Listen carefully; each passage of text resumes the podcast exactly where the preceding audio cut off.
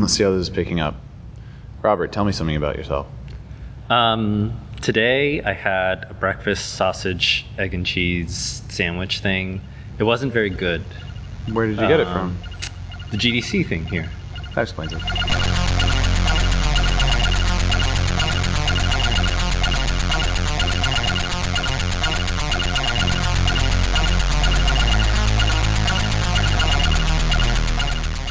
Hello there. Hi. How are you? Oh, good. Uh, hey, everybody. I'm Steve Gaynor, and you're listening to Tone Control Conversations with Video Game Developers. Uh, today's interview is Robert Yang, uh, professor at NYU and creator of a bunch of super interesting games uh, Cobra Club, The Tea Room, most recently, um, and the Radiator series of Half Life 2 mods. Uh, how's it going, Robert? Uh, it's going good. How's, Um, how's your GDC? We're recording this much like the one that I just did with Bennett Foddy at uh, GDC in San Francisco this year. Oh, GDC's been super, super exciting because I think there's a lot of a lot of stuff happening. Usually, I think of GDC as something kind of like uneventful sometimes, or I always kind of think I know how it's going to go. But this year, there's you know. Um, a lot of talk about uh, unionization and stuff. And, I've seen some of that, yeah. And I talk to talk to a lot of AAA devs, and then half of them are like, "Oh yeah, I'm burning out, and this is terrible." Yeah. And it's like there's I think there's just a lot of more interest in like how we're taking care of ourselves as an industry. Right. Yeah, just the, the actual process and sustainability of doing the stuff. Yeah, I mean, for a long time, you know, crunch culture was a total thing, or just assumed it's like, yeah, you're going to be working 100 hour weeks, you know, if you're making games. And I think that it seems like we're approaching some kind of critical mass of being like, we need to learn how to do this better, you know? Oh yeah, totally. And even as even as like indies, I think we often work ourselves really hard. Like I was at the Jason Rohrer talk. Yeah, I, I saw that too. Yeah, Uh, yeah, where he was talking about like productivity, but also like, yo, also like dial it back and try to moderate yourself and maintain some quality of life. So, Yeah.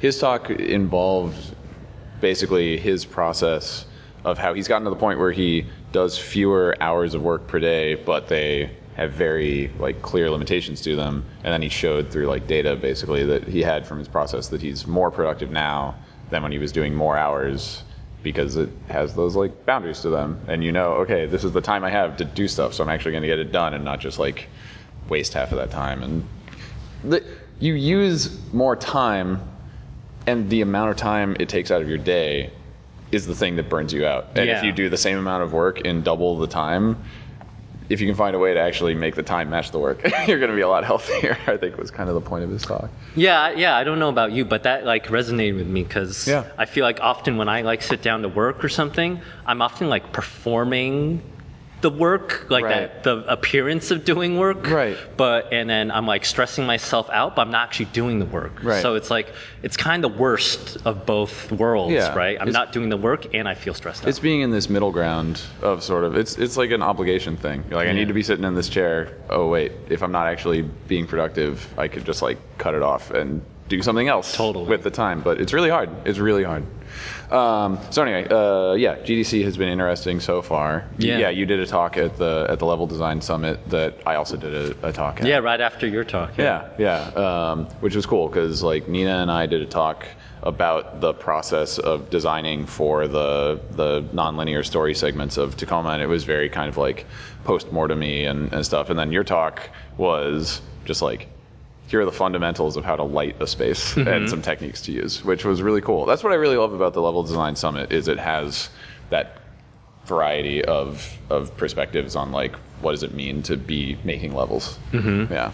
Yeah, we're also, I feel like, in, in the whole grand scheme of GDC, we're a little bit less fluffy than some of the other tracks, I think, because I think with level design, there's just so much emphasis on like the concrete thing Right. you actually made. Yeah. Uh, which which I like. I like that like kind of specific like craft focus a little bit. Yeah. Um, you know, no one's there really to advertise their game. They're Right. they're they're, they're ta- you're there to talk about work. Yeah. And I like how we're all kind of on the same page. Yeah, I feel like there's got like there's got to be a lot of that in tracks that I don't go to. Like there must be some really just functional like programming tracks. Just like here's how to optimize. Oh, the AI track, I can't even. The graphics and AI tracks, they they make us look like dilettantes or something. Because we They're- are. We're scrubs. We are scrubs.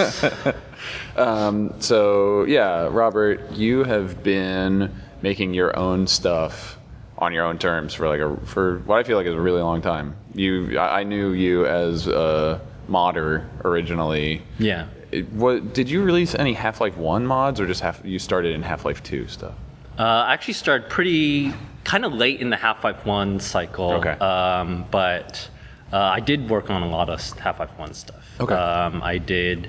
Probably the biggest thing I made for Half Life One was an unreleased mod, as most of them are. Right. Um, it was called Half Life One Night Watch. Yeah. Uh, and that was like a big mod with a bunch of people from Natural Selection community. Oh, okay. Um, and then just I met a lot of great level designers. A lot of them went on to go in the industry, and then I, I guess I derailed and did not go into the industry.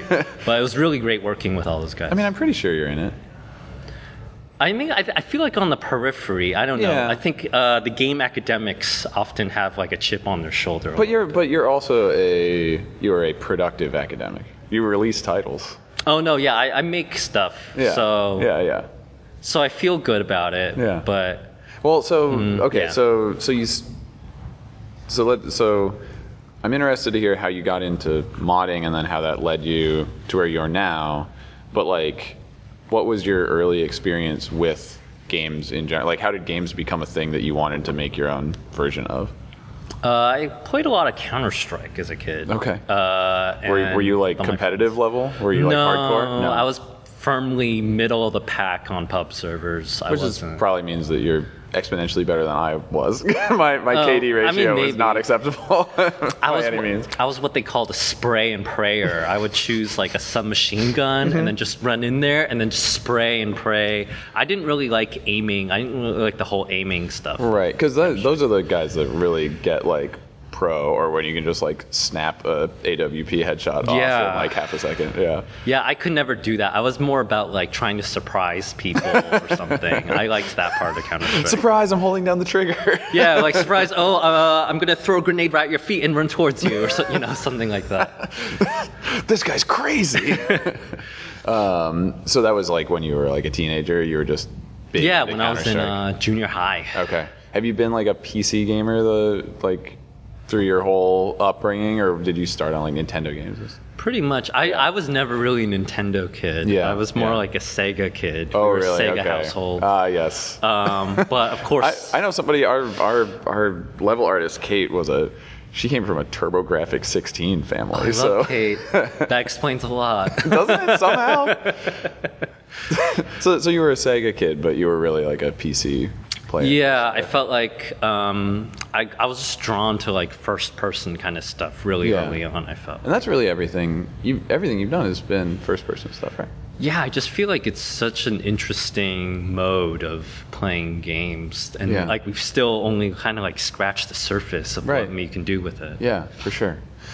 So you you were playing a ton of Counter Strike, and did you start out by making like Counter Strike maps? Oh yeah, totally. I made I Okay. made my school to Every, everyone has either the school or the mall. Those are your two options.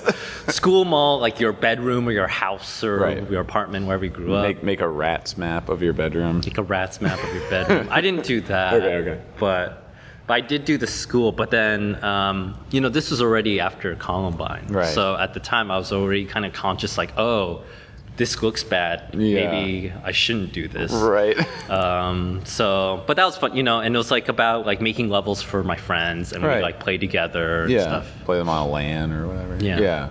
Um, yeah. I mean, what what else were you doing like as a kid around that time? Was that like your outlet of creativity, or had you always been somebody who like made stuff? Like when I was growing up, I was always like drawing and making comics and stuff, and then Mm-hmm. I kind of there was just a lot of making crap. Oh yeah, the comics and Gone Home, right? Yeah, yeah. Um, Um, so were were you like were, were you doing stuff that you kind of was this just part of like creativity that you did, or is it specifically like you just love Counter Strike, and you want to make stuff for it, and then you like went from there? I think it started out as like wanting to impress my friends Yeah. or or design maps where I had the advantage and I'd like put secrets in them so I could like fuck everyone over or All right, well that's amazing. um, you know, you know the main reasons why you design maps. Right. Um, There's just an invisible button that when you click it, you get the most powerful weapon. right? I like love like trap maps. Like those are my favorite genre, I would say. Well, Um, were you trying to make maps that were like, aside from giving you an unfair advantage, that otherwise were like balanced, good multiplayer maps, or are they like weird gimmick maps? I mean, you start out just wanting to do like, I'm gonna make a huge, I'm gonna make the huge Counter Strike map I've always wanted and wished was in there. Yeah. And then gradually, as you become integrated with like the map community and start talking to people and stuff, you're like, oh no, there's like accepted norms about how a level's supposed to look and Right. craft, and then everyone just wants to make Dust 2 in the end a little Right. bit. So, in the end, that's kind of what I started kind of going into Yeah. more, and then. And then I actually kind of, and then we stopped playing Counter Strike. Yeah. And then I learned that Counter Strike was actually a mod Right, right. of some game called Half Life. I was like, what is this game? And then I was like, oh, you can like make little like story worlds with this. And then I got more into single player stuff. Yeah, huh? That's so funny. So you didn't even know that that Counter Strike had come from Half Life until after the fact. No, I Oh, think I so like interesting. I bought Counter Strike and I was watching, and then was like, oh, there's this like video on the CD-ROM or something. Wait, what is this? oh, there's a game called Half Life, and there's like scientists with ties. Who cares about this? But but then I tried and I was like, oh, this is actually really cool. Yeah, because that's so interesting because it, it's so opposite from my experience. Just because I was like the kid who had a subscription to PC Gamer magazine, and so mm-hmm. I had seen like you know the previews of Half Life, and I like whatever asked for it for Christmas or something, you know, and then like oh Counter Strike is this mod for it, and so I don't know, it's and it totally makes sense. That there was a like Counter Strike specific community that was just Yeah. like Counter Strike is a thing. Half Life is just like the medium Right. for this other thing. Well, it's like Dota players, like that. They're not like, oh yeah, you know, it's it's a it's a mod for Warcraft three. yeah, but you buy Warcraft 3 just to play Dota. yeah, right? exactly. Yeah. Um, so you so you so you started out at that point. You were like part of uh, like a modding community, like a forum. Did you did you did you develop like friendships with people in the forum? Like, do you still know any of those people? Oh yeah, from- yeah. I literally at GDC I just met a guy that I've known for like ten or fifteen years. wow, for the first time. Yeah, in Oh, person cool. for the first time. Uh, And you were making Counter if he's- Strike and Half Life maps yeah. together? Oh, that's awesome. uh, Andrew Weldon, if, if you're listening, Andrew Weldon uh, he goes by Kung Fu Squirrel on Twitter. yeah, I think he's he, he tweets at me with some frequency. Yeah. Yeah, yeah, he's a tweeter. Hi, Andrew. Hello, Andrew. that's cool. Oh, I didn't I didn't know that he had that background uh, with like that's such a yeah, funny way connection. back when. Yeah. That's cool. So so yeah, so so you were doing like, you know, Counter Strikey stuff. Yeah, what what what were you originally thinking you wanted to do with making like single player stuff with Half Life? I don't know. Cause, because the, Hmm. the thing about you know your work is it's like gone along a really just sort of weird path. Like it's just it's Yeah. such an interesting progression, and I feel like like I wonder if when you were starting out and saying like oh I could use these tools I've been using to make Counter Strike maps to like do story or like you know experiential stuff. Did you start from wanting to do weird things, or were you sort of like oh I could like make some encounters with the military commandos or whatever? No, I, yeah, I wanted to make soldier battles and Right, stuff. yeah. I kind of wanted to recreate the Half Life stuff because I was like such a Half Life fanboy after yeah, I played it. Yeah, yeah. Um, so I was like working very much in that like fan mod kind of mode where it's like, okay, here's more of Black Mesa. Here's Right. another area of Black Mesa you didn't explore yet. Stuff yeah, like that. Yeah, I mean that's cool. That's awesome. Like, I mean, I did that professionally. Like when I made like DLC for Yeah. Bioshock, it's like, yeah, okay, take a Fan mod yourself. cool. I mean, like that's the thing. When I when I was making that DLC, I was like, this is basically just fan fiction, but like it gets the stamp. But you start earlier than that, right? You did all the F.E.A.R. yeah, fan fiction uh, too. Yeah, yeah, of, and I did, and I made like a little like single player, like you know, offshoot standalone thing for that. So yeah, working in a an established set of boundaries and Mm-hmm. being like, oh, what if there was this cool variation on it? That that is a totally good place to to kind of like it, it's a good place to to have less of the possibility space open to you. You know, it's like, oh, I'll make some more stuff like the rest of the game, but it'll be cooler. Mm-hmm. Yeah, it's actually what we're realizing at NYU with how to like teach game development and game design and stuff. That we have we have classes that are like about like creativity and you know do you know represent your own voice, but then Yeah. to teach craft, you have to be like, okay, don't worry about your voice right now. Focus on building this house Right. as best as you can. So when we do that, we actually like the fan fiction mode is actually kind of useful because you're just to make good fan fiction, you have to study the original thing really well, Right. and then that actually builds up your skills of analysis and stuff really yeah, good. for sure. Huh. So we- we're so at the point that you started making like so when did when did it get weird? when did you start being like I can do some like different stuff with with the single player mod stuff I'm doing? So I was doing Half Life One mods, and then um, and then after that, I started doing uh, Half Life Two Source Engine stuff. Yeah. And then I joined a project called Black Mesa Source. Oh, okay. Um, oh, I didn't. my God. Okay, I didn't realize that you worked on Black Mesa Source. oh yeah, like- relatively early. I only had like a 15 year Right. Dev It, cycle, it ended up coming out, I think. I was in the next, yeah, it came. Um, I was maybe in the first five years. Okay. And then I was kind of frustrated with like, I, I, I kind of felt like it wasn't going to be finished. I felt like uh it was a repeat of my previous mod experiences, making a huge team mod that never finishes. Right. So I kind of lost faith in the project a little bit, even though I was supposed to be working on it and keeping yeah. the faith. Yeah. So I kind of dropped out, as a lot of people do on large mod projects. Yeah. And then I was wondering, how do I just finish something? And then I thought, like, I should just make something really small. Yeah. So then I was like, okay, how do I constrain myself? Yeah, And I yeah. gave myself a constraint of make a make a mod or level or something single player short single player thing that only takes place in a 512 by 512 room Yeah. source so that's that's like inches so that's like Right. 20 feet i don't know i can't do multiplication 40 feet by 40 feet something like sure. that um, so that's like really small but i thought if i could finish something small then i could gradually get bigger and bigger and bigger Yeah, yeah. It's so funny. So, so what you're saying is Black Mesa Source's failure to ship is what led to all of your like gay sex games eventually. it was like, oh no yeah yeah i guess i guess you can put it that way you know gordon free the lambda symbol is technically a gay rights Yeah, symbol yeah. you know so So it was, so it was all there. It was in that deep lore from the beginning. Also in my like head canon gordon freeman's definitely gay Sure. because right like He never says he isn't. And then also, he never says he isn't. And I don't know, Alex is just like throwing herself at him. She's, ma- she's making some assumptions. I, I feel like she is. She, Alex is definitely projecting a bit of a heteronormative world. And um, as the cipher entering Gordon Freeman, you know, I wasn't entirely comfortable with that. So, you know, I decided to make, I guess, mods where um, you are enacting some kind of like gay character. Yeah. I guess. I, I feel like that's what I know.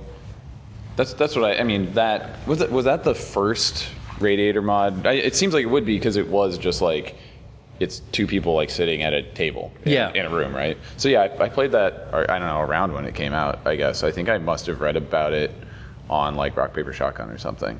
Um, so yeah, like um, since that's where really it feels like the trajectory towards the rest of your work starts. How would you describe what the original Radiator mod was? I would say it, it kind of came from actually like that was around the time I actually kind of came out and also had my first love with like a guy. So Yeah. that's actually how old were you at that time? I was mm, 19, I think. Okay. Uh, and, and and I was having all this, all these teenage feelings and sexual anxiety and all that, and then I thought, oh, what if I connect that part of my life with this other part of my life? Yeah. And then as it's maybe like a therapeutic kind of thing. Yeah. And it and it actually did, I think, help a little bit. Like it helped me understand like the story of my life that I was like trying to tell myself a little bit. Yeah. Well, that's cool. So, so can you describe just for people who haven't looked at it, just sort of like the basic premise of Oh, what right. the mod was? Um, so this mod, uh, the level is called Polaris, and in Polaris, you're in a small forest clearing, and you're stargazing. And uh, there's another guy with you stargazing. You're going on like a stargazing date, and he's describing all the stars you see, and then it's like a weird puzzle game where you have to like Hmm. see the stars and the constellations and try to figure out what he's talking about. Yeah. And um, that was like a thinly veiled metaphor for my real life relationship, kind of where it's like I didn't know what this guy wanted a little Yeah, bit. So okay. I felt like I was trying to like decipher what he meant and divining meaning from the stars a little bit. So, Yeah. um, and then and also the formal joke of it is that it's like a 15 or 20 minute level where you're just standing in the middle of a room and staring at the ceiling. Right. So I thought that was kind of funny too, and like kind of experimental in a way. Right. I mean, it's it's intentionally subversive of what most like first person mods Yeah. would be. Yeah. Well, that's so interesting. So, so you were. I mean, that's, that seems like a really. I think that's probably in a lot of ways why it was notable at the time. Because how long ago was that now? Like, that was like 10, 15, 12 years, 10. That was like 2009. Oh, is that recent? 2008. Okay. I'm I'm a young. I'm relatively young. Yeah, yeah. Industry. But so it was like less than 10 years ago, but we're we're getting there. Yeah, Uh. I mean, it was it was kind of contemporary with a lot of the experimental art mods coming out of the source scene, like uh, Dear Esther and Stanley Parable right, and all that. Right, But I do think it was still, um, it felt notable for being more personal in a more direct way. Yeah. I think than than some of the other mods that you just described, for instance. Um, and you know, like having, yeah, having actual like queer issues and and representation be part of a mod for Half Life Two was just like not a thing. you know, No, that's like, it very unusual. It is- surprising thing. was unusual. Did you feel like when you were doing that, were you like, this is weird, should I release this? Or were you just like, this is what I'm doing and this is cool and I'm putting it out in the world? Um, I thought I wanted to release it. Well, I didn't really know what I was kind of doing because Yeah. I was in school or whatever. I was studying English. Yeah. and I didn't really know what I was going to do in my life. And then I was I was thinking like, oh, should I like go in the industry, try to become a pro and break in or something? Yeah.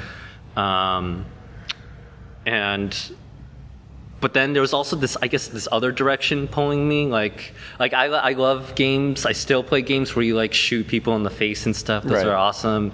Um, but then I also felt like I didn't wasn't super interested in making those as much as I liked playing them and thinking about them. Right.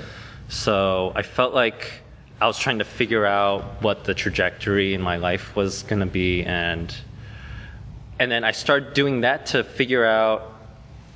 Yeah, like uh, this is also around the time where a lot of people are talking about, oh, our games art, right? Right, Like starting 2006, Ebert is like, games are not art, and this is why blah blah. So this is all very like of its time, Right, of the moment, sure. Yeah. so I felt like, yeah, I'm, I'm, I'll contribute to this conversation. And there's also this thing called indie games. What Right. are those, right? so I thought I was kind of like contributing a little Right. bit in my Yeah, yeah, because that was also, yeah, like 2008 was what, when like Braid and Super Meat Boy came Yeah. out, right? So there was sort of that like Xbox Live, like, that, that, that, that early point in like, oh, like Mm-hmm. independent games can be released commercially and be like a big thing, for sure.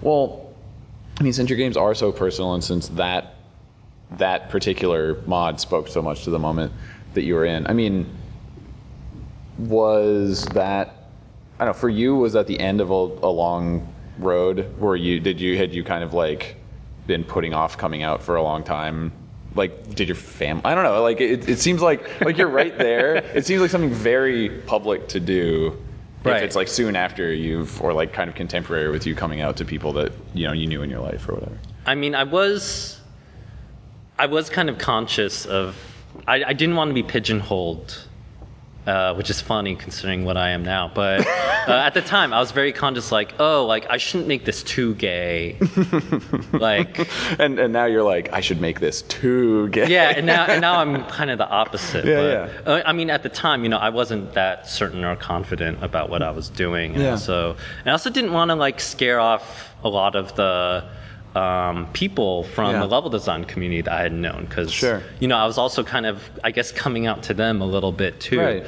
So I, it, you know, these games weren't really sexual or anything. They Right. were kind of just yeah, kind of just artsy in a way that was similar to a lot of other stuff coming out at the time. Yeah, yeah, it's um, certainly much softer than than, than what you've you've done more recently. Yeah, I mean, obviously, I changed sense. my mind about what I should do. Right. but- No, that's that's that's so interesting. Like, so from, I mean, I know the public reaction since you know I played it and read about it and mm-hmm. stuff. What was it like for people that you knew to play it? Because it was very different from other stuff that you had made, and probably gave them like insight into you more as a person than other stuff they might have played of yours. I think I was.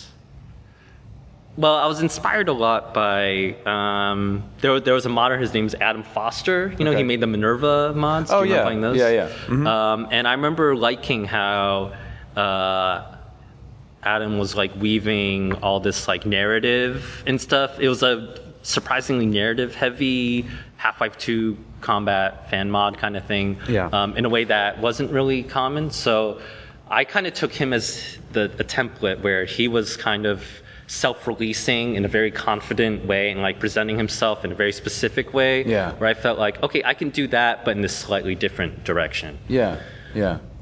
Um, wait, was that your question? I don't even remember. I don't what know. I'm I just talking I just wondered if like if you had any interesting like conversations with people after they had played it. about. Oh, You know, like people that you knew who then played your thing and they were like, "Oh, huh." You know, like I don't know. Um, yeah, some of my close, well, some of my Counter Strike buddies played Yeah. it, and then they were like, "Oh, huh." And I mean, it's Cuz cuz it seems like you're like probably you you went into territory of making things that are very interesting, Uh-huh. but maybe not necessarily interesting to people in the community that had had immediate access to them, you know, or, or that we're just looking for like a cool level to play, et Uh-huh. cetera, you know.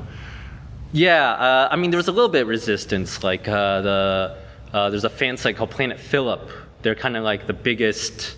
Um, well, now they I think Thank they're God for websites. Run, Think, Live, Shoot. Okay. Uh, but they were kind of like they are they were like the Half-Life 2 like fan archive. Like you know, there's Doom World for Doom or something. Well, and there used to be like Planet Quake and Planet, like Planet Yeah, right. X Planet, was like a whole I thing. gue- I guess that's why I called it Planet. Huh, I never thought of that. um, but, I remember yeah. on Planet Philip, he didn't want to include my maps. He was including literally thousands of other ones, Right. and he was like, "You're doing interesting work, but you're not making the work that my audience and mission is about." yeah. And then I felt kind of, I actually had like arguments with him about that. Yeah. Um, Well, that seems like that was a preview of, Yeah. of, of more of your later career as well. Because I've seen you talk about the the challenges with getting your work onto various platforms now. Not, Oh, not like mod work, but your your you know more recent. Now I'm work. censored by multi-billion-dollar international corporations Yep. instead of one guy. so I moved up. I moved up. Yeah. I mean, what is Amazon if not for Planet Jeff? Planet Jeff. Yeah, they should just call it Planet Jeff. Uh, they will be calling Mars that when he buys it. Not if, not if Elon gets there That's first. true. Planet Elon, Planet Musk. Ugh. Uh, Musk. so, so you were in you were in goddamn you were in college at that time. I gather you said you were Um, studying yeah. English. Yeah. So did you end up like getting an English degree? Uh, yeah. Okay. And ended up, uh, and my mods kind of end up taking like a literary turn. Like, uh, Right. my Radiator mod, the last installment, had a lot Emily Dickinson because I thought it'd be funny if you were playing against Emily, and Emily Dickinson was like a nemesis in the game. she would have a shotgun and she'd like hunt you down. And Okay, I didn't play that one, but that's yeah, that, that, that's kind of more the later output. Yeah. But, um, so the idea was it would be like a horror thing because I thought Emily Dickinson, her her like lyrics and stuff were really like dark kind Yeah. of and i thought oh yeah this is like a horror game so the idea was you have to hide from her but the only way you know she's coming for you is if you're hearing her Mm-hmm. so then you have to listen to her poetry and she's just reciting her poetry over and over and over and i thought it would be kind of funny to force gamers to memorize emily dickinson poetry to like be good at this game See, I think I feel like there's a lot of that within what we do. Like I was just talking to you know Bennett uh, Foddy about his work. His work is very trolly, is kind of jokey in in its relationship to the player.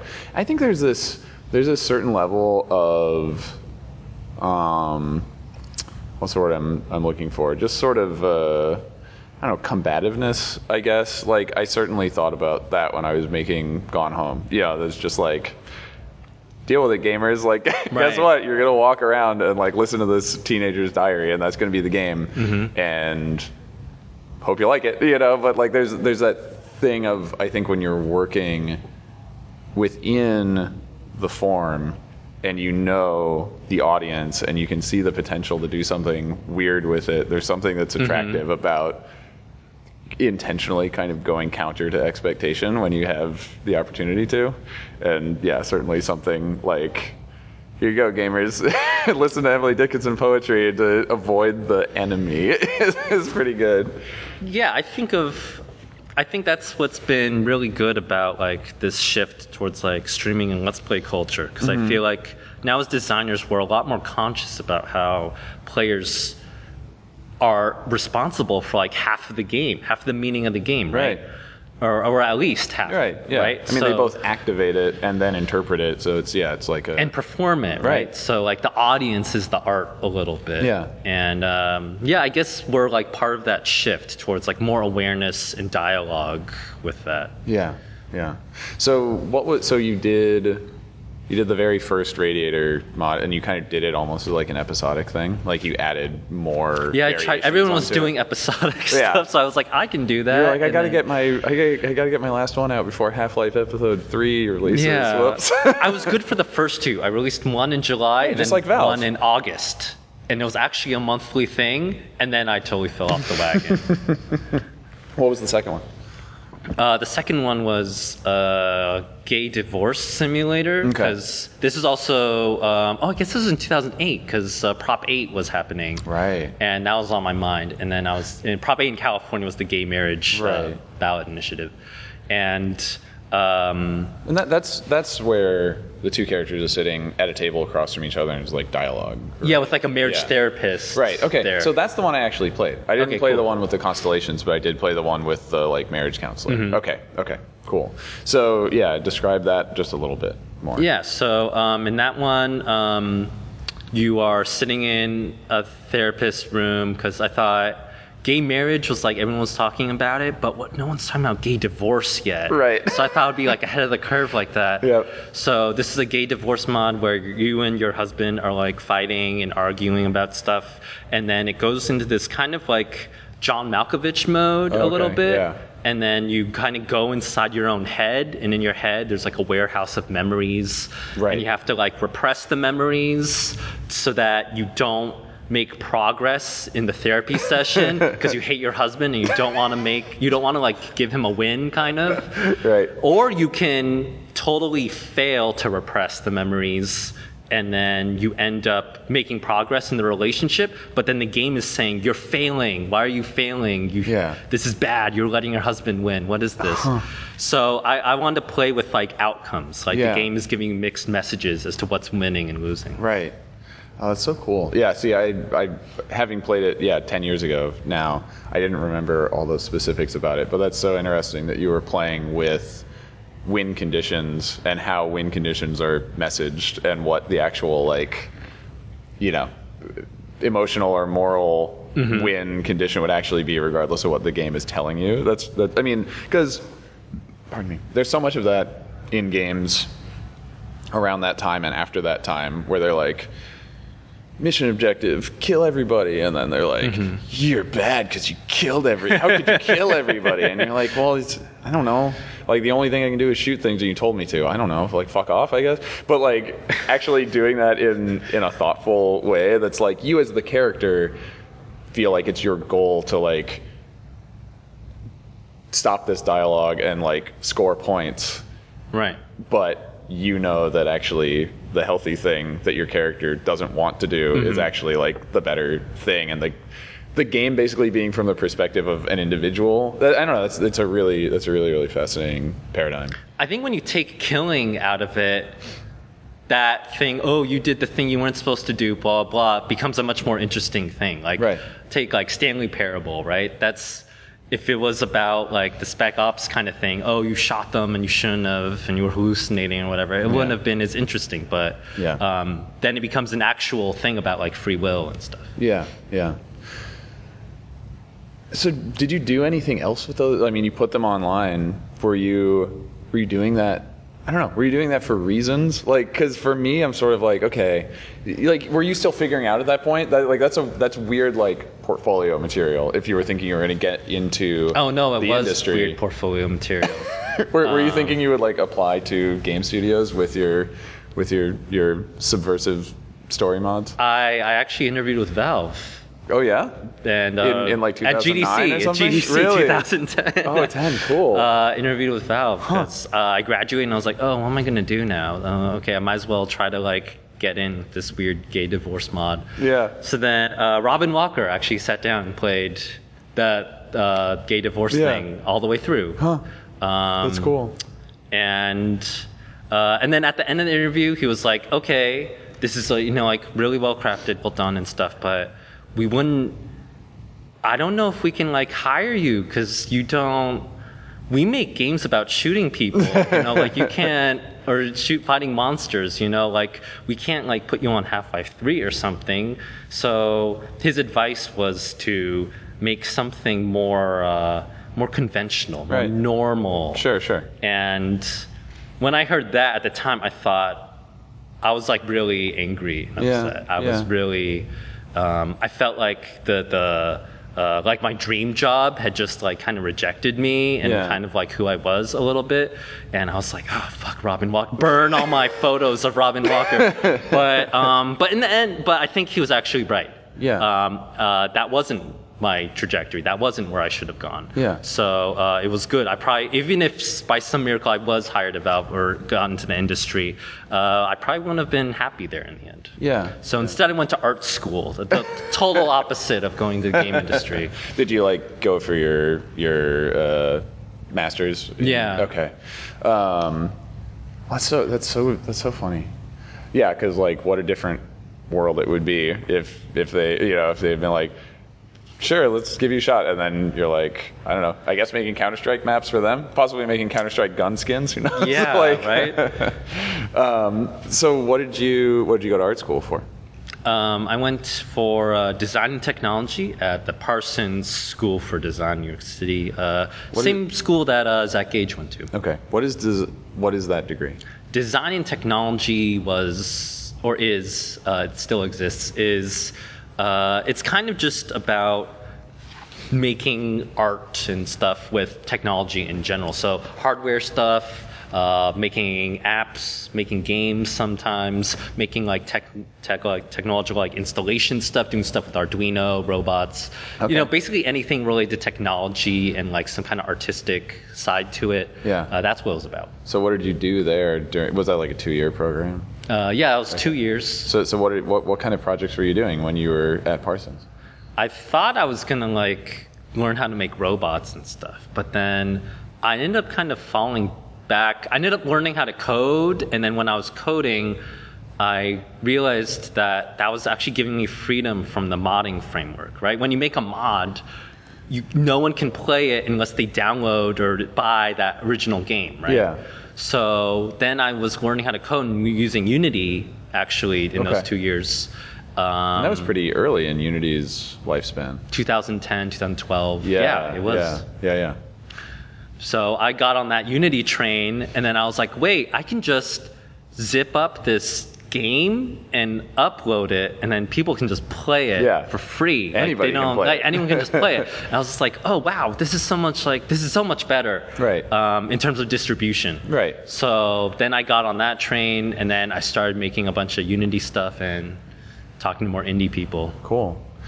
Did you start speaking around that time? I feel like I I, I played one of the early Radiator mods, Mm-hmm. and then I think kind of years went past, and then I I think I started seeing you speak at, at GDC and kind of became aware of you. Well, and also you've been uh, maintaining your uh, design and design culture and level design blog for like that entire time. Oh, right, yeah. So like seeing articles also that you would put up either that were like critiques of things or just writing Mm-hmm. them because you know I was doing my level design focused. You had a blog, at too, the time. yeah. like I mean, our company is named after my blog, uh, which I is thought it was named. named after like a level being full. It is, which is what the blog Oh, is named okay, after because it was a level chain of- design okay. blog, right? So it's like, what's a good name for a level design blog? I'll use this nice sounding piece of level design jargon. Yeah, Fullbright's a good name. Thank you.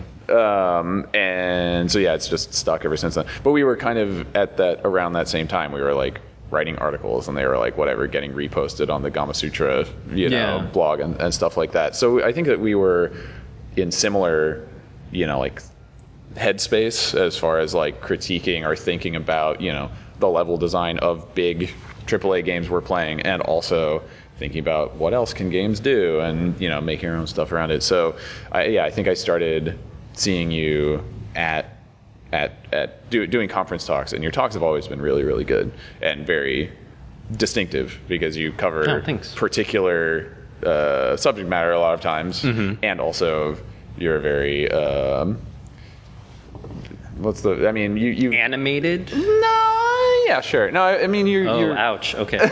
I mean, I, well, an- I don't think of animated as being Good. like It's a bad thing? it's. It, I'd say it's neutral. I w- Okay, I wouldn't okay. say that if you see a speaker and you're like they were so animated, people are like, oh, it sounds awesome. Oh no, yeah, that Um, can set, that can be a bad thing. But you're just, no, I just mean you're uh, you're you're I mean you know you're like passionate about the stuff you're talking about, right? And so I think that that that uh, level of kind of drive behind how you present your talks, Mm-hmm. along with what you're talking about, was um, always really cool to see. When Well, I, I have good company, you know. um, yeah, I, I mean, oh, I mean, I think we were blogging at a time when blogging was also much more important to like video game discourse, right? There was an explosion of everyone blogging. it was where all it was where the conversation was happening at Yeah. the time. Yeah. Now it's just happening during people's Twitch streams. I guess Yeah, I don't know where the discourse is now. It's it's, so it's just hard it's to it's even see it. 280 characters at a time. Uh, if you're lucky, it's on Twitter. Yeah. Otherwise, you have to wade through video. Yeah, exactly. It's in people's YouTube essays. Mm-hmm. Um, so what? So yeah, what describe those years for me? It seems like you were like, com- you know, like sort of investing more in your own games that you were making that weren't mods anymore, Mm-hmm. and you were like getting out there and delivering talks and, Mm-hmm. stuff. When like, how did how did you start to get into that? Like, what, what was the first time? What was the first conference that you like did a talk about your stuff at? Oh God, that was that was at a conference at uh, SVA, uh, School of Visual Arts in New York, Yeah. and that was a grad student conference called Critical Information, where you like present about a critical media studies project. Okay. So I talked about my game that I made, and it was in and it was an academic conference, and at the time I didn't really understand what that meant. Yeah. Um, so I was kind of shocked when I went there, and some people were just they had like written up like a 20 page paper, and they were like reading from it. And Yeah. that's how you present, like that's the academic convention. You just read from a 20 page art, like academic jargony paper. And I was just like, what? Are you kidding me? Yeah. Um, so then when I went on, I just opened up my game and I started playing it and Right. talking about it. And then everyone afterwards like, oh yeah, that was like so much better than like a terrible academic jargon thing. And I was You're like, yeah, oh you guys yeah. should try it sometime. Yeah, I was like, oh yeah, I just used human words and said what I meant and stuff. So that was weird. Uh, I thought I might toy with being like a academic-y academic. Yeah. And then that experience realized, oh no, maybe I shouldn't be an academic-y academic. That's Right. not going to work for me. yeah, I was talking about that with with Bennett as well. He was like, "Yeah, I never wanted to be an academic," and I'm like, "I've got bad news for you. You're a professor He at NYU." did, right? He was the whole Oxford professor thing. Yeah, yeah, but like I think the distinction that you're making is that like both of you guys are like working academics. Like you're teaching and making work, not like Right. writing a paper and then reading the paper in front. Of I think it's safe to say if the NYU Game Center didn't exist, we wouldn't. We probably wouldn't be Right. academics. Yeah, yeah. Well, so what took you from that to like speaking at you know GDC and and kind of further out into the the game, you know, game specific conference world? Um, I well, GDC is uh, expensive, Turns as out. many of us may know, and but one really easy way to get a GDC pass for very cheap for zero dollars is if you speak Yes. at GDC. um, so that's actually a really um, important incentive, I guess, to get Yep. Uh, marketplace of ideas or whatever at GDC. So uh, that motivates a lot of people Yeah. to No, hundred percent. condense their work into a presentation and figure out how to deliver it. Yeah, no, that's. Um, I went from. I, my my first GDCs, I came on a press pass, which we scanned Oh, nice. via Idle Thumbs. We were like, we're a Nice. website, wink, and I got was, press passes. I was always trying to get RPS to give me a press pass. oh right, because you did the uh, the level with me series. Yeah, I wrote for them a few times. Right, and, and we did. We actually did one of those together years ago. Yeah. Yeah. Um, and then yeah, I, I paid my own way once, which was good because that was where I got my. That's where I first talked to the guys at 2K Marin. So I got a job out of it, so that was worth it. And then Mm-hmm. Nice. after that, it's always been either speaking or being nominated for something, which is great. It's still not like within reach for a lot of people, No, but if you have go ahead and go ahead and submit a talk. if, you, if you have an interesting angle and like, because I mean, they review the the talk pitches. I think pretty pretty broadly. Like, it's not like you have to be a super established person or something. It's Oh, more like, yeah. do you have something that they might think the the audience would find valuable, and you can get. Also, there's a lot of different kinds of talks now. There's like various like indie soapbox and like micro talks and rants and you know Yes. like different ways to be giving a talk aside from just like expound for an hour on your most recent shipped title or whatever. Oh, definitely. Yeah. I think they've. I think uh, GDC's actually been good on this front about trying to have more diverse speakers, and um, I am noticing like more inclusive like speaker lineups and stuff. So Yeah. you know, even yeah, again, even if you're not like a super established developer, if you have an interesting project or something interesting to say, totally pitch something. Yeah, yeah. So, so yeah, I, I think that, um, yeah, you, your talks have, like, you're an interesting person to listen to because your talks are, are, are of such broad topics. Like this year, you gave a talk about the fundamentals of lighting a level, Mm-hmm. and then I think the last time I had seen you talk, I think was at the same micro talks that I was part of, Yeah. and you did like a five minute piece about your running games into each other. yeah, Uh, yeah, yeah, yeah. But yeah. you did a five, five minute talk about your games being censored off of big platforms for sort of like inconsistent reasons. Yes. And and and then there was another talk that you did in a prior level design summit uh, uh, session that was just like basically like the history of level design as like technology and In, like, a field and stuff, right? yeah. yeah, and so like that's that's really it's very cool to see someone do talks that give such a a full view of the different things that you have perspective on. You know, like I think that you. It's just interesting. I feel like if you watch Robert Yang's talks, you, you get to people. I, I feel like I know you better through your talks than most Oh, other people that I see do do talks because you talk about all these different facets of what's Mm-hmm. affecting your work and what's affecting our work and, and all that stuff. Yeah, I think I feel like everyone kind of has so many sides to them, right? Every person is complicated, and Yeah. I think uh, you just have to figure out. You just have to articulate those different sides and bring them out, and then spend like a hundred hours trying to figure out what you're actually saying. This is where the English degree actually comes in handy because I'm I'm used to just writing and writing and writing and then deleting most of it until I just have the good part. Right. Yeah. Um, yeah. So I'm used to thinking of writing as work, and um, that that's useful for preparing a talk. Yeah. And um, yeah, writing is you kind of thinking out loud to yourself a little bit. Yeah. So I think it's it's good training, and I would encourage anyone. Any I think anyone can do this. Just writing is work. Just sit down and do it, and then.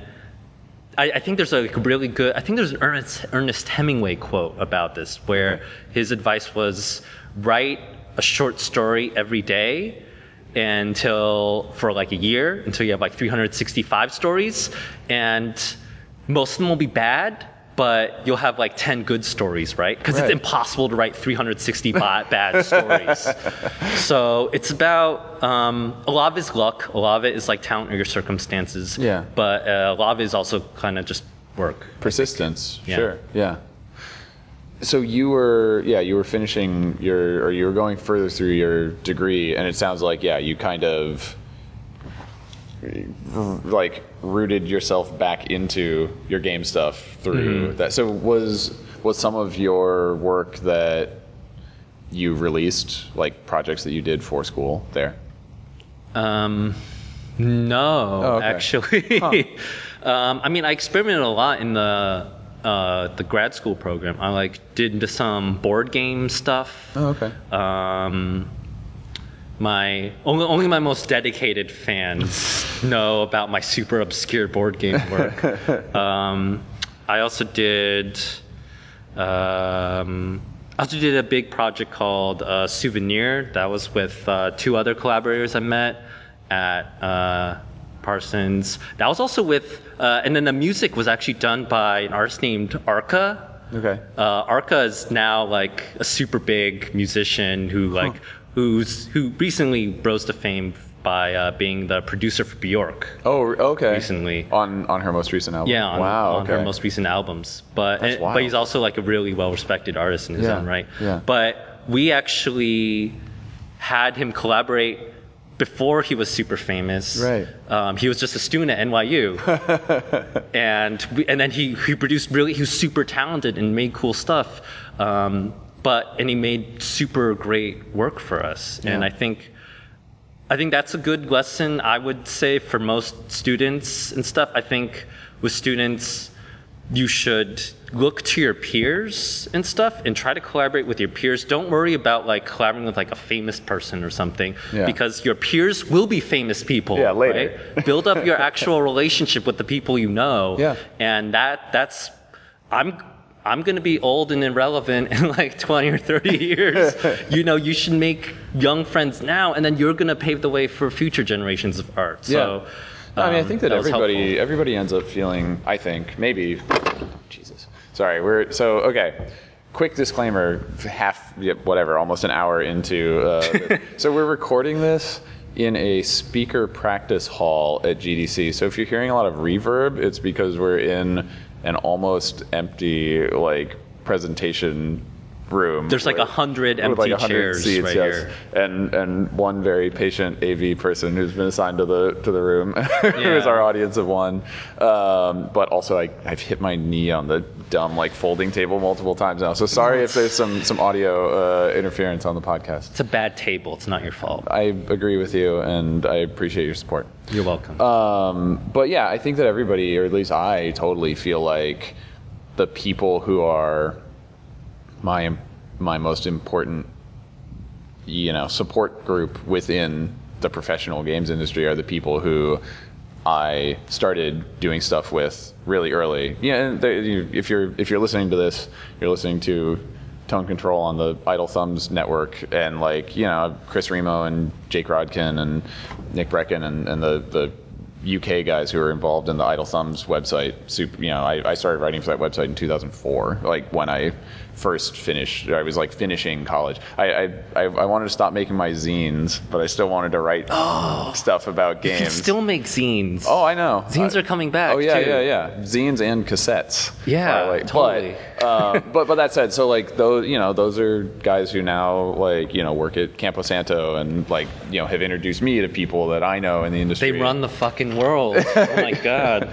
so like you know it's it's not you're totally right it's about the community that you build early because those people that share your interests and are actually like doing the work are the ones that are going to have the dedication to still be there 10 years later when you're all doing the thing but now mm-hmm. it's like professionally Yeah, and also you you like know and like and love each other before you become like famous or important or whatever. Right, yeah. So that that's you know it's like an actual like genuine relationship you can have with them. So yeah well it's funny because i feel like in this interview you've kind of taken a few uh, opportunities to be like and that's a good lesson, kids. And, and, I'm a and, and you are an educator, right? No, no, but that's that's the thing is I it, it, that's another aspect of what you do is that you're a developer making your own personal stuff, and you're speaking publicly, but also you're an educator as your actual, you know, like as your full time um, thing.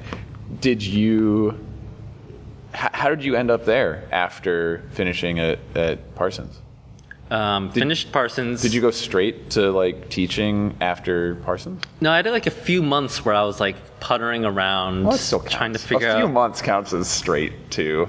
I, I meant there wasn't like years in between or something. Oh no no no. Okay, Okay, yeah, like like a year or less. Okay, where yeah. I'm like, oh, what am I gonna do? What do I do with this random art degree? Um, what? How am I gonna pay these student loans Right. that Parsons has benevolently bestowed upon me?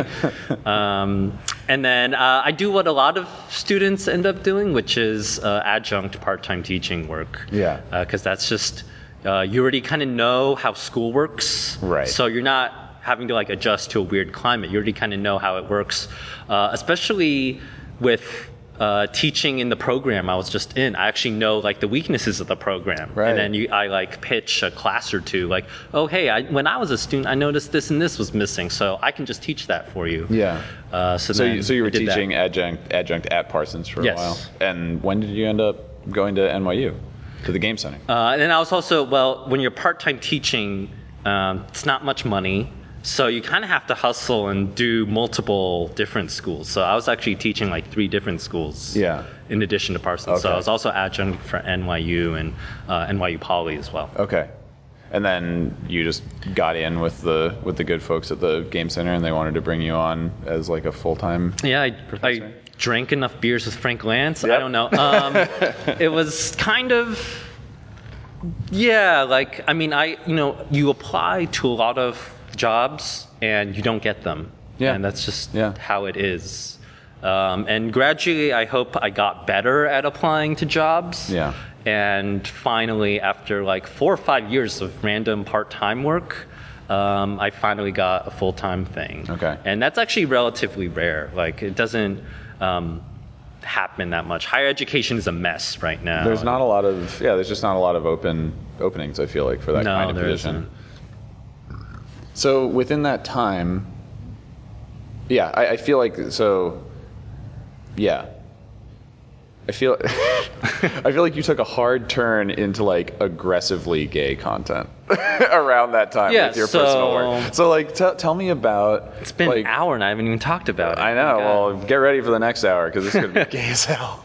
Um, but I, I feel like there, there was this, like you were saying, you started with work that was maybe like a little more indirect or a little bit more like, oh, I'll make this slightly more palatable or something. And you went to art school and you were doing your teaching and all that kind of stuff.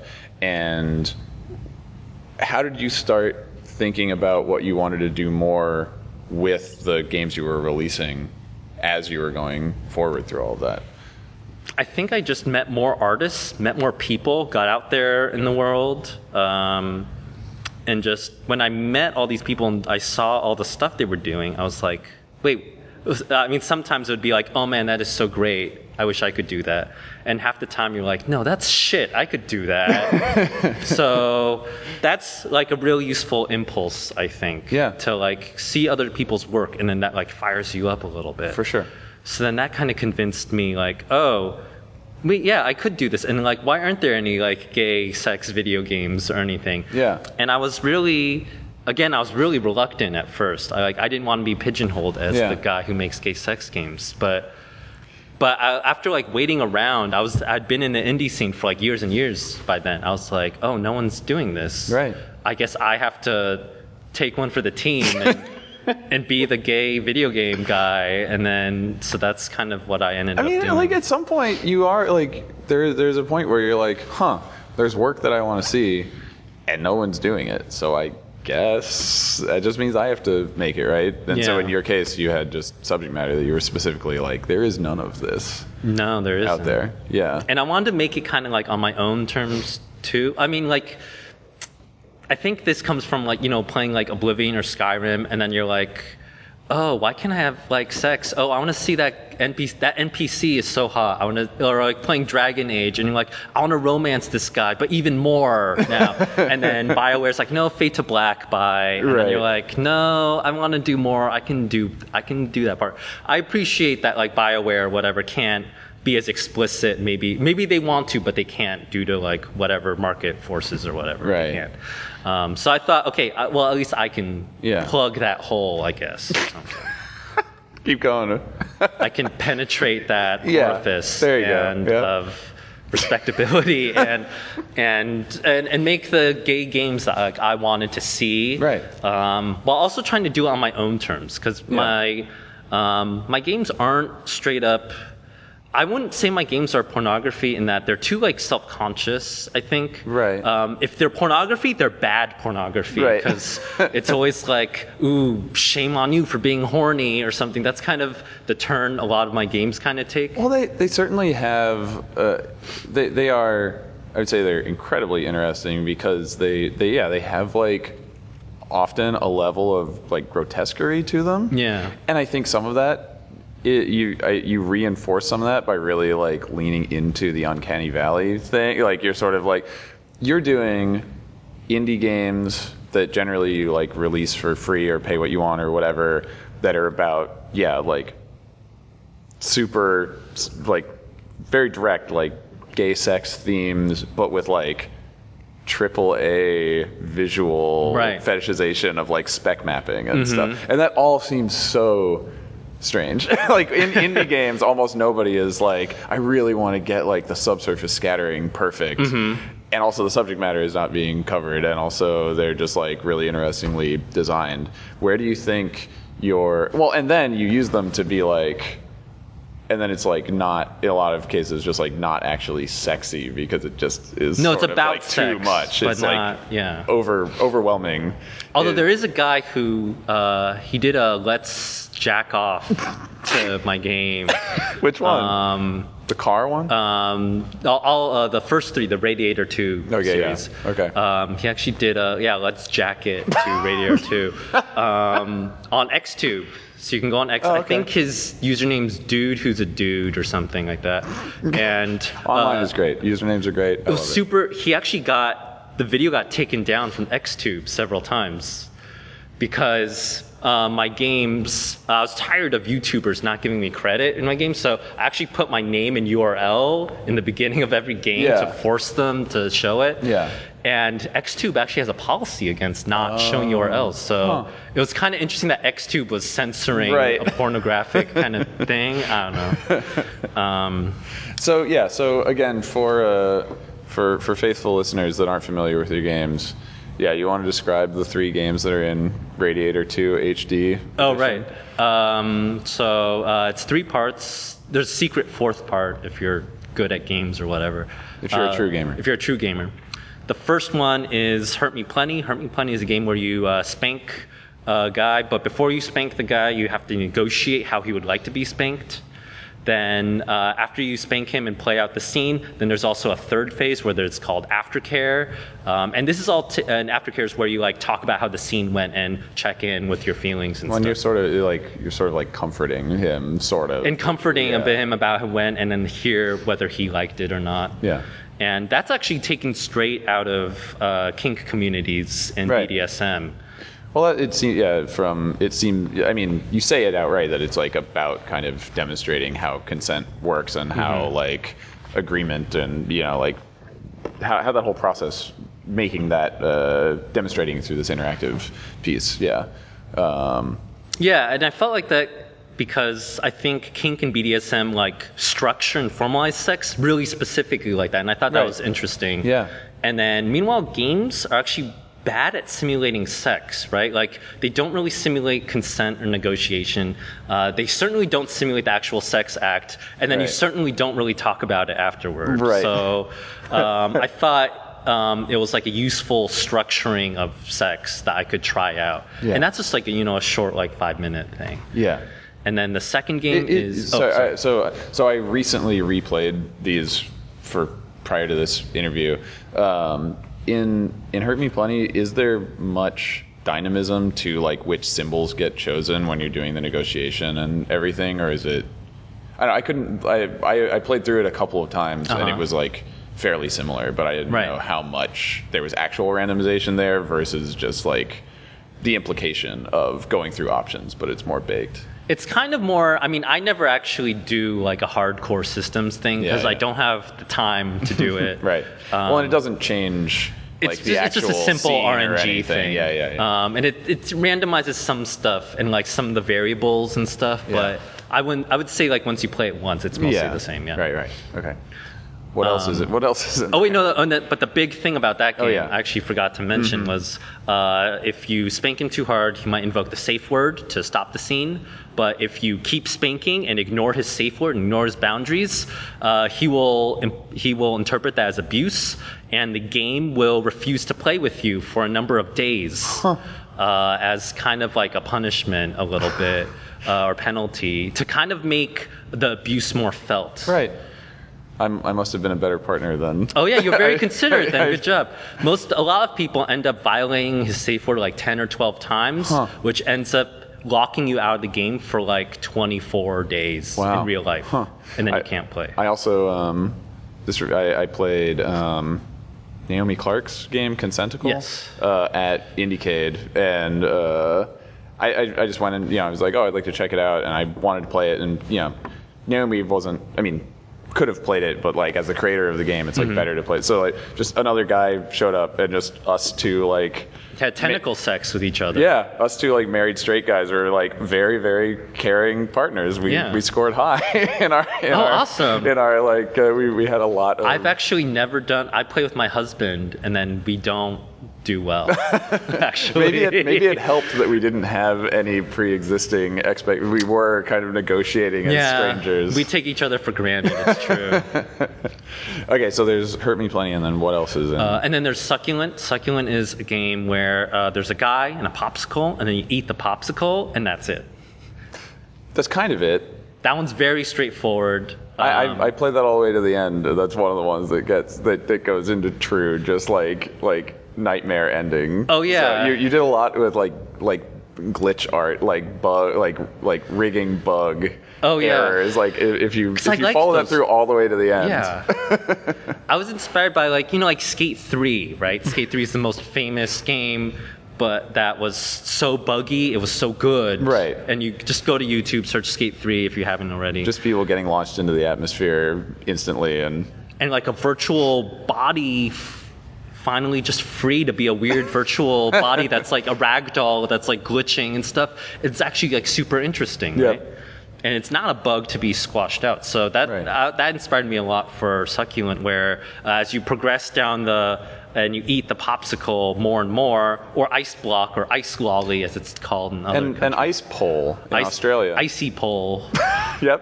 that's such a terrible popsicle so much anyway anyway, yeah. They we- fruit bar, cold, chilled fruit bar, icy treat icy treat, for your mouth. tasty, phallic, icy treat. Yes.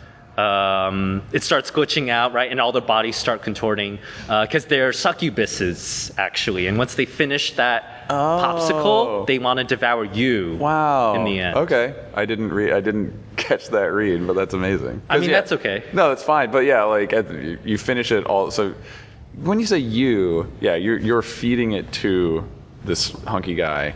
But you're also controlling him Right. at the same. You're like sharing control of his That's body. true because it's like. in his hand, but you are controlling what he does with it. Yeah, and you're the one looking at him. You're the one Right. objectifying him too. Right, because it's clearly not supposed to be a third person perspective of the character you're playing as. No. It's someone you are They're looking at you. They're Yeah. staring at you. Yeah, as you exactly. Okay, and because yeah, when you if you don't just quit out before it gets fully It's devoured. three minutes. It's so easy. It's It- a walking. well, it's a sucking simulator. it's, It's, so. it's a sucking simulator. There's no challenge. I don't understand how people can quit out. No, the the reason I, I I wasn't sure, it wasn't clear to me for the very beginning that there was actually any progress. I thought it might just be like you can just do this. It's just a software Oh, toy. okay. It took me a while to notice like The oh, like oh it's getting smaller. and so then I was like, so what's going to happen when he finishes it? And then what happens when he finishes it is his rig breaks and his mouth gets incredibly he unhinges huge. his jaw. right and then you. like yeah uh, which is just kind of surreal and terrifying period experientially yeah, that's the that's the uncanny valley thing. Um, Brendan Keogh, he he wrote once about my games that I dive to the bottom of the uncanny valley, and I think that's a good way to put it. I think there's treasure at the bottom of the uncanny valley. We just need to go down there and get it.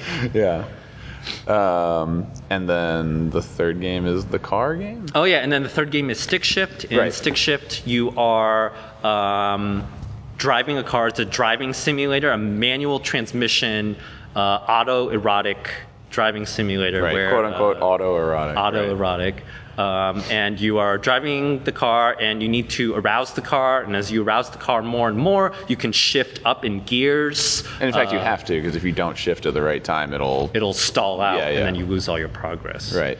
Um, and it's very realistic. Huge, um, huge role playing community for this game, right? Just go YouTube and search how to drive stick shift. and there's countless dudes who are huge fans of my games playing it, Yeah, they're, reenacting. they're just showing you exactly how to how to manipulate that stick. I've actually never. I don't know how to drive a stick. I have done it, but I it's it's like when you learn a language in high school and then Uh-huh. you. I could not do it today. It's been too But long. you have that like muscle memory a little bit, right? Not really. Uh. no, I didn't learn. I didn't learn to drive on a stick shift. So like, Uh, okay. my, my wife had a stick shift car for some amount of time. So I'm Mm-hmm. like, I should be able to drive this thing. But I was trying to learn it here in San Francisco.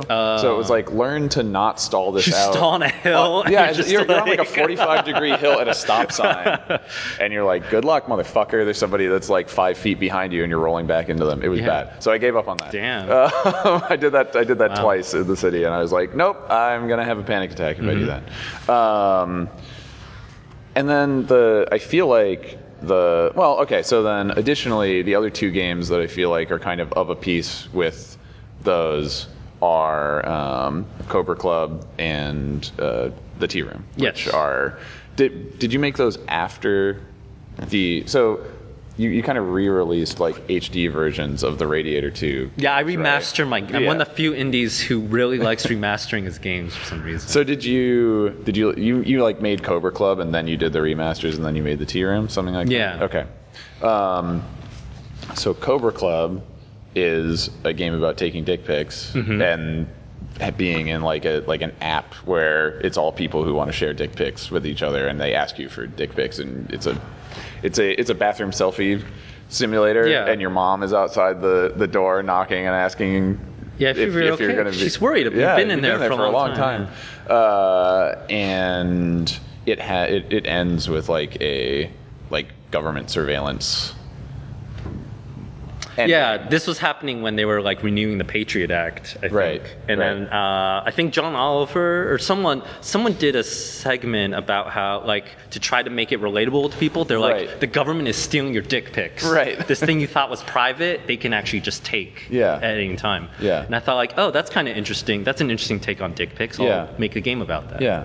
And then the Tea Room is a historical game about men meeting up in uh, not truck stop, but like rest stop. Yeah, public bathrooms. In like what 1962 is Yes. the time period, something like Yeah, that. Yeah, good memory. Yeah. 1962. Um, and so it's like you're in a grungy bathroom and you're basically hanging out, and then like a car will drive up and a guy comes in, and, and it, it it reminds me a little bit of Hurt Me Plenty in that you're kind of it's about this unspoken communication. Like it's like how long you look at each other, and then what the response is, and then. And Yeah. it gets weird and grotesque again because there's a meat Not that gun. grotesque. Well, I think I think that the Cronenberg-esque, like literal, like gun models for I thought we liked guns. I thought video gamers Exactly. gamers love guns. Oh, gamers I was just love- giving gamers what they wanted. and and Chivas. Hello. Achie- uh, it's true. That Yeah. I'm I'm pretty much slumming it that game. And, and so that game similarly is about like okay, you're negotiating this you know gay sex encounter, but also you have to watch out for the cops because He might be undercover. Whoa, really? Yeah. Oh, see, because I only ever was I would be looking out the window and like be watching for a cop car to, to pull up, which Oh, is he- also You can interpret it either way. Oh, okay. Both interpretations are historically oh okay. What All right. happened. And so yeah, it's about like like going through this almost kind of like ritualized gay sex exchange and then also avoiding getting arrested for Yes. public indecency and, and so forth. And also collecting eight different kinds of firearms and admiring all their stats and Yeah, their their penises are guns. That's what Right. Steve is trying to dance around right now.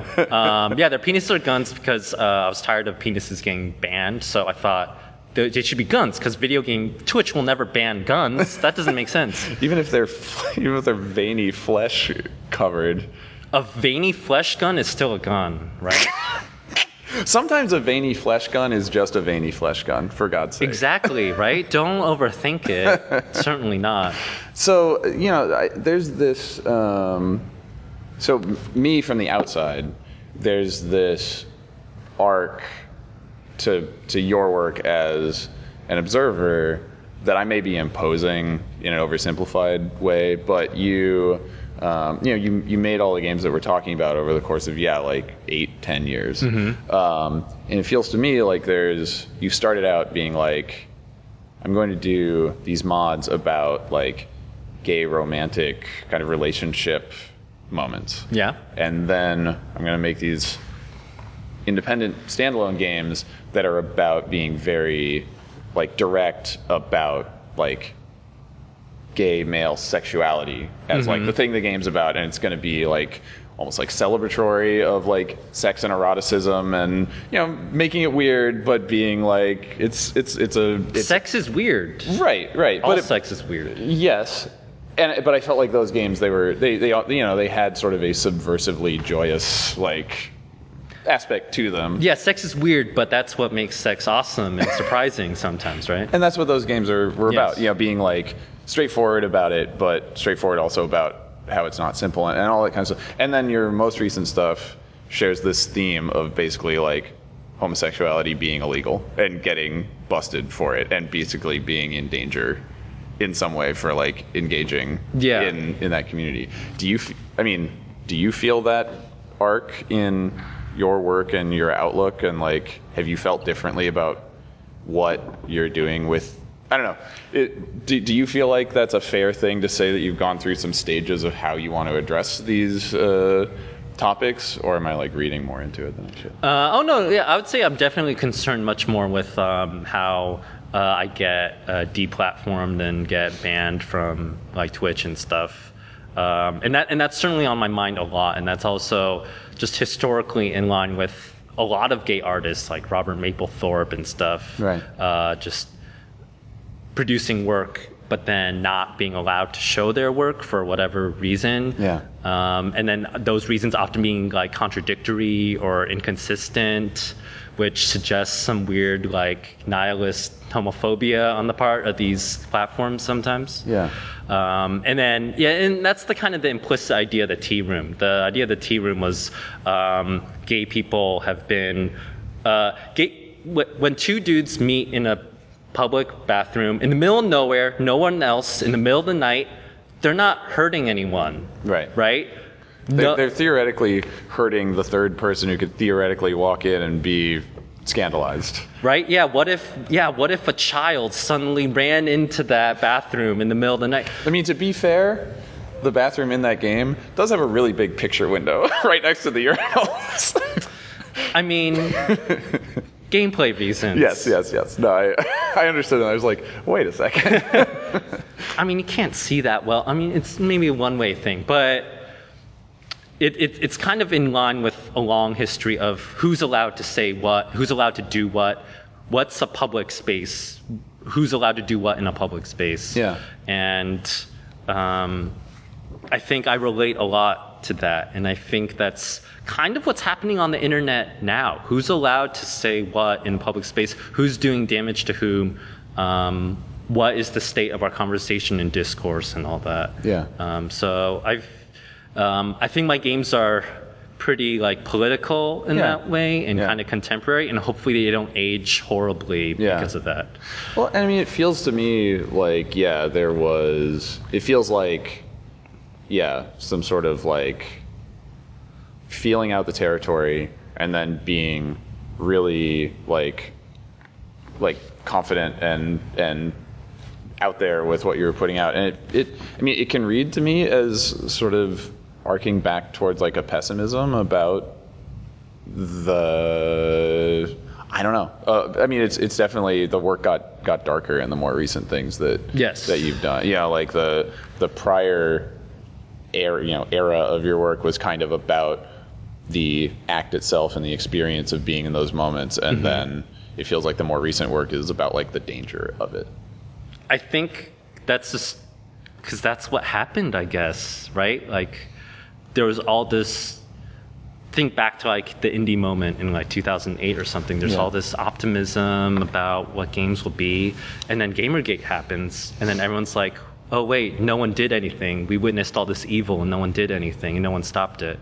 Um, and then they got a president elected or something. So um, I think we we are living in this kind of dark time, but I also think um, we're all trying to figure out our ways out of it, and we all have our different ways of coping with that Right. and finding new strategies to get out of there. So Yeah. this is mine. I, I- I mean, I think I'm going to try to be maybe a little bit more optimistic Yeah. in the future. Uh, I'm working on a gay bar game, Cool. and that's actually been kind of difficult because I kept being kind of pessimistic about gay bars disappearing. Yeah. Um, but then the Pulse shooting happened in Right. 2016, where the gay nightclub in Florida was shot up. And then I thought, no, the gay bar is still like a vital institution. I need to like celebrate that more. Yeah. Well, what did you mean about? were-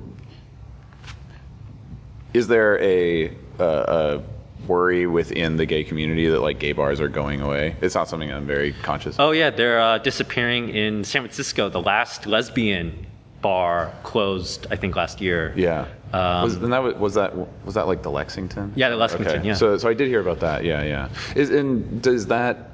What are the factors there? Is that one of those things where it's like online is making that go away, or what do you? I mean, what It's- are the? There's a lot of what do people debate talk about, yeah. about what is actually going on. Um, I think in the like for example in the case of that lesbian bar, I would say you could link it to um, women like like I think a typical straight response to the lesbian bar closing down is that oh I guess lesbians just don't want to go to bars anymore right? But that's kind of a silly thing to say. So uh, I would say like something a better reasoning for why gay spaces are disappearing is because they're being defunded it's because uh, people have less money less time and energy to dedicate into this stuff um, if if you're already trying to pour all your energy into like one thing, you don't have time for this other thing, right? And then you kind of end up having to prioritize maybe your own survival. Um, so I would say that's why a lot of gay spaces are disappearing. Not because like Grindr, Grindr, I don't think is a community. Right. Grindr, you can't organize in that. Yeah. Uh, so I don't think it's replacing anything in that regard. But, But do, but doesn't it seem like in the broader dating sphere, like I don't know, I've, I've been I've been with my wife since we were teenagers, so I've never had to actually like date like a normal person would. Um, but I can only imagine normies, yeah. Yeah, the, the, the, Dating normie. I mean, Okay. well, I mean, I'm I have a non-standard, you know, No, I'm just experience. fucking with you. Yeah, yeah. going, but um, I feel like if I had to date, I wouldn't be like, let's go. I, I want to go hang out at a bar. I would totally be like, I don't know. Let's let's let's look at an app. you know, like Right. does it? And I, I I would assume that that also. And it's like it's like you know, like an online shopping killing retail. There's it, Mm-hmm. it seems like there's also got to be some level of just like more people are totally skipping the physical meetup location in general. I don't know. I mean, I, I mean, I know people who online dating works well for them, Yeah. and then a lot of people online dating doesn't work for Yeah, them. yeah, So for sure. I would say it's the same thing in the gay community. You know, Yeah. not um, you know, gay hookup apps work well for some people, and then they don't work well for other people. Yeah, yeah, yeah. yeah. Um, so, were you asking about like how gay people date or something? Was was no, the I, in? I, I was I was also I was like, wait, where did this come from? Well, you were talking about uh, you you just mentioned how you were making a. a um, a gay club or gay bar. Oh yeah, yeah. uh, and then there's game. actually like an app in the game. like you look at your phone, you look down and look at access your phone, and Yeah. there's like a Grindr like app a little bit, but you're in the bar as well, so Right. they're like simultaneous spaces and stuff. So yeah, I was just following. Yeah. You kind of mentioned those spaces going away, and I was like, what's the story with that? Oh, right, Uh, yeah. But but then yeah, so but you're you're kind of back on that because you want to kind of celebrate and uplift the vitality of of gay meetup spaces like gay bars. Uh, Yeah, and I, I think that's also kind of like what, how maybe some of the work that my gay video games are doing. Uh, You know, if, if we can't have physical gay bars, I guess I'll have a VR gay hookup thing over here. You know, like, um, you know, like, I think gay, a lot of marginalized people increasingly find themselves without spaces. Yeah. And maybe one strategy for coping with that is creating virtual spaces Right. and room for that, for, for those people to like find each other and uh, organized. Yeah. So maybe that's some of what I'm doing. Well, there's a certain level I imagine of well, it's, it's that it's that I think it's something you're already in dialogue with in some of your work, where it feels like if you're going to make a like you know basically like a, a gay club simulator. You as the creator are now in charge of all the parameters, right? Mm-hmm. And so you could, if you wanted, make like the idealized version of what that experience would be like, or the one that only includes certain things and does, I mean as a simulation it's always going to be an abstraction so it'll never be one to one you mm-hmm. know? So like with with doing that work for you what is important to represent about that kind of space or that experience and what you're building? I always try to be honest in whatever sense you can interpret that word. And that Yeah. means trying to have good and bad to like every sexual experience. yeah Um, so I mean, I do, I do want to be more positive, just because I think that's what that's the kind of turn we do need. So I, I think what.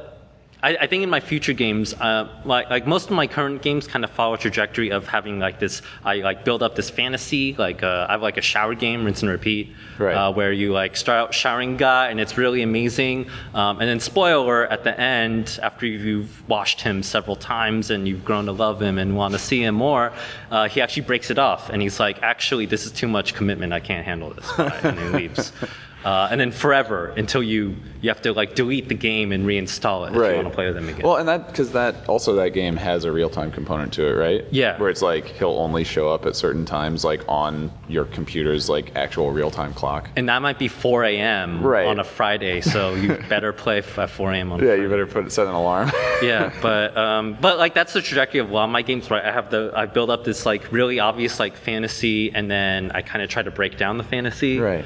Um, here I might try to like go the other way. I, I think I might try the trajectory where it starts as kind of this like depressing kind of thing, and then you try to build up a fantasy and utopia out of that terrible situation. Yeah. And then actually maintain it as opposed to like Yeah. because you could totally easily be like it You could easily off just dark drop and, down, and, and then you're like oh the utopia I was fake you know which is like a classic kind of I don't know hacky twist right Gay Bioshock. you know. don't don't spoil it that's what the reboot's Oh, sorry, be. sorry, sorry. Um, yeah I mean yeah wh- why don't why don't we why don't we talk a little bit more about yeah your reaction via the tea room to just like censorship and and what is like allowed on platforms. Because that was what your talk was about last year Yeah. at, at the Microtalks you were talking about how you know you made the games that we've been talking about and mm-hmm. then like twitch banned them from being streamed. Yeah. and and other other platforms would like flag them for for content warnings. And something that's that's interesting i think about your games aside from cobra club is that they don't actually feature any actual like like full frontal nudity No, there's no genitalia. Cobra Club's the only one with genitalia. yeah um and so but it wasn't just cobra club that got banned right Yeah, like pretty much all of them have gone banned. Yeah, which you know, your talk was about the very clear double standard there of even like implied sexuality being bannable, but other games uh, with you know, whatever that they didn't deal with those themes being like okay, Right. um, and yeah, it, your so the, the the very surreal aspect of the tea room was sort of a reaction to that, where you're like, well, if they're gamers love guns, so Yeah. so so like it it ends up like I find it really interesting to have played that after having listened to your talk because I'm like it's like it's like it, it's very much like modern and contemporary art where a lot of times it either is effectively meaningless or unclear what is going on unless you kind of know the artist's backstory and what led to it and the other work that it's reacting to. And so I played that game knowing the context, mm-hmm. but I can only imagine that if I played that game just out of nowhere, what a fucking nightmare! Oh, yeah. just like the the just concept of that is. Uh, It's just a gun dick, but like I think, I think this. Fair. I, I make a game in that in that mode where like I feel like the real art of a game is that it provokes conversation and it Right. provokes a culture around it, and I think that's the shift that a lot of games are doing now. Yeah. Where uh, you know we always think games. What's so great about games is that they're interactive and stuff. Yeah. But most of the time when we interact with games, we watch them on Twitch or YouTube or something, right? You're not actually playing it, you're watching someone else play. You're watching it being performed. Yeah. So that's it we interface with games outside of games now. It's it, all the meaning in a game should not be contained in a game because that's not how we do games. When I play Subnautica, I open up the wiki because I don't know where the Right. hell I'm going in Subnautica, right? Yeah. And that's just accepted. That's Yeah. how things are, right? It's accepted that you'll do that. So I feel like like Minecraft and Dark Yeah. Souls basically normalized the idea of like open up the wiki. Yeah, and that that's okay. They don't expect you to only rely on the game for everything. And I think that's where gamer culture is kind of going. It's it's a whole encompassing thing. It's not this weird, specific, isolated thing. Oh, Yeah. she just left. That's okay. Okay. Um, yeah, and so how does that specifically feed into the room for you? So for the tea room, that is a game that's actually referring to a short film called Tearoom. Okay. and that one is based on police footage. Uh, the cop, uh, the police in Mansfield, Ohio, in 1962, they they wanted to imprison all these gay men for having sex in bathrooms, but there was no evidence. There was no victims. There was no damage being done. So how do you go after the gays? Well, they set up a secret surveillance camera inside the bathroom and filmed them doing it. So they basically made one of the first gay pornos like ever, really. and it's actually really, it's like really preserved. And um, I actually went to a screening to, of it recently. And Oh, there's, really?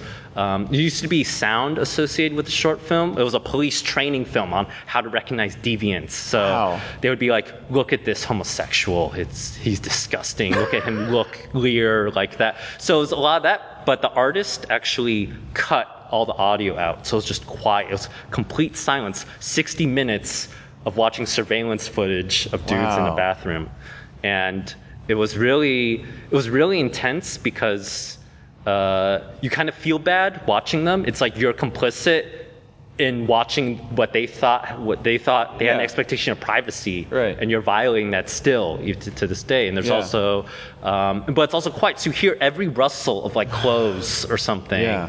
and um, I forget what I'm talking about. What, what was your question? Yeah, you, you were talking about how the um, how the tea room relates to what you were saying about gamer like engagement with games being outside of the game Oh, right, as well as actually in it. So I think when you, I think every game ideally kind of reaches outside of itself, and ideally reaches outside of gamer culture, right? You can, if you think of gamer culture as this vast like ecosystem of all these all these different websites and wikis and Twitch and all these different people interacting with each other, Yeah. producing like meaning and content and whatever. Why not just expand that to include all culture everywhere all the time, right? Yeah. And I think I, I want games to like connect more with the world. I feel like games for a long time have just been so disconnected and isolated.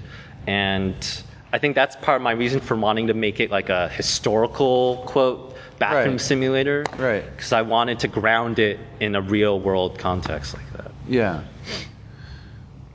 Did did it did it successfully avoid getting banned? Uh, I okay. Interesting thing is, uh, I don't think it's banned on Twitch yet. I mean, Twitch doesn't tell me when they ban my games. Yeah. I, someone just a fan just tells me later. Oh yeah, by the way, you were banned two weeks ago, and I'm like, Right. oh okay. I, I tried to stream it and it was like this game is banned or oh really? No, no, no. Oh, no. they, that, that's what they it. tell you, right? Yeah. Well, they don't even do. There's like a list. You're supposed, I'm supposed to go to this as a game developer. I'm supposed to go to the Twitch website, go to this list of banned games, and like refresh it. I guess every hour to see if they've decided to ban my game. But um, it's not banned on Twitch yet, so my strategy kind of worked. But um, it got banned from YouTube okay. Huh. which is kind of weird. YouTube is going through like a weird clamping down of content. It's they're like banning people just talking about gay rights. Like there's not even any nudity or sex. They're just talking about gay identity, and those videos get banned or flagged. So there's some really weird stuff happening in YouTube world right like now. Um, Yeah. But yeah, that's that's the interesting response to it, I guess. Huh. So so so yeah. So so so the ploy worked. Guns are okay in games. Confirmed. Um, but now I'm kind of going back. Now my thinking is, wait, am I overcorrecting too much? Right. Like I let them, I let them trick me into putting guns in my game. right. So for my next game, I'm actually going like, no, I'm going to put human genitalia Yeah. now. Well, because that's the thing that I was, you know, that's that's kind of what I was thinking about it in a way is just sort of like, except for Cobra Club where it's just like pictures of someone in their bathroom. Mm-hmm. There's never really any actual like sexual acts explicitly depicted in anything that that you've made, but it like it's all very much pointing in that direction. Yeah, it's very suggestive. Yeah. I think. And I Um, mean, is that is is being completely, you know, just like straightforward and explicit something that's interesting to you, or is it is it like not something that even feels like it has value to be that just like one to one?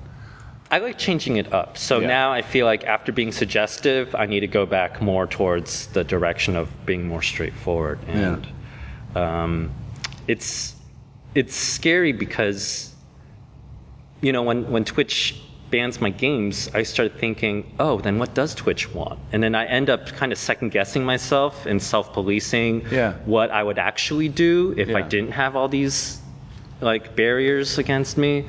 Um, so that's kind of the scariest part. There's this chilling effect on artists. Um, but not just me. I feel like every game developer right now is thinking, "Oh, will this be streamable? Will Right. this will so and so play my game and like it? Will they play it over and over? I'm, I want to design the game so that it's good for streaming." And then it's it's a little bit. I don't want to say it's so super bad when that happens, but Yeah. it is something like an external pressure Right. on you when you might have done something else. Now you have to do it another way to bow down to this other thing. Well, it's weirdly the modern moment of like everything has to be open world or everything has to have like competitive multiplayer Yeah. or you know like there there are always these I think moments in game making where it's like well if your game isn't a GTA killer, you know, if it doesn't have RPG elements, yeah, like you know, and and, and it comes in in cycles. I don't know if streaming is something that is as cyclical as that, mm-hmm. but it definitely feels like one of those things where you're like, you know, well, if you if you can't prestige, then like Yeah. don't bother shipping. It's like, yeah, if, if people aren't going to stream stream the shit out of this, then like we got a problem, you know? Yeah, and it is it's it's strange because it makes it has the potential like you're saying it has the potential to make the work not be about its own self and values and more be like how can we satisfy this expectation that it seems like there is out in the mm-hmm. world you know i have this obligation to make this thing you know whatever be be clickable by xyz Is that can I theoretical audience briefly ask? Is that pressure? Are you like feeling any of that compared to like the projects you're going to do at Fullbright now? Like, Not- like are you still going to make really, short single player games which aren't like evergreen PUBG things, Right. right. Like, do you feel pressure sometimes to adjust to do like an open world multiplayer thing? no i don't know I, I you have like- your audience and you can yeah, you can stick with them. There, there's right? something that we're that we're good at, and we make stuff that's at a small enough scale that it is producible. Mm-hmm. You know, without having to try to like, like we were very lucky to hit the zeitgeist with Gone Home in 2013, which was during a time where it was like interesting small indie games that are doing something new or like what people are excited about Yeah. um, but it's what we're good at and it's what Mm-hmm. we're interested in and i think that our main intent is to you know find ways to to keep doing that as creators and explore what we can do with it as opposed to like seems like we need to make a you know endlessly re- replayable you Yeah. know pubg killer now like right? an inventory. Yeah. um, having an inventory, inventory would be cool you had, you had an inventory and gone home You did? Yeah. I don't even remember. Oh yeah, when- when you pick up keys stuff. and notes Yeah, and right, right, stuff, right, yeah. right, right. Um, no, but I mean, but like the pressure is there, right? Because you're Mm-hmm. like, oh, well, maybe the kind of things that we make aren't what people want anymore. But like Mm-hmm. that's what people were saying about RPGs in the early 2000s and about Right. adventure games until Telltale was a thing. And you know, I don't know. I, I think that a lot of the work is just being there and doing the work and making the work good. And you can't really be in control of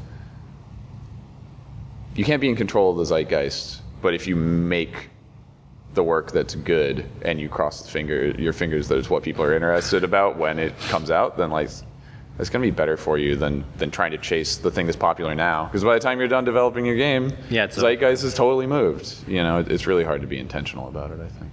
Well said. Never change, Steve Gaynor. Never change. Thank you so much, Robert Yang.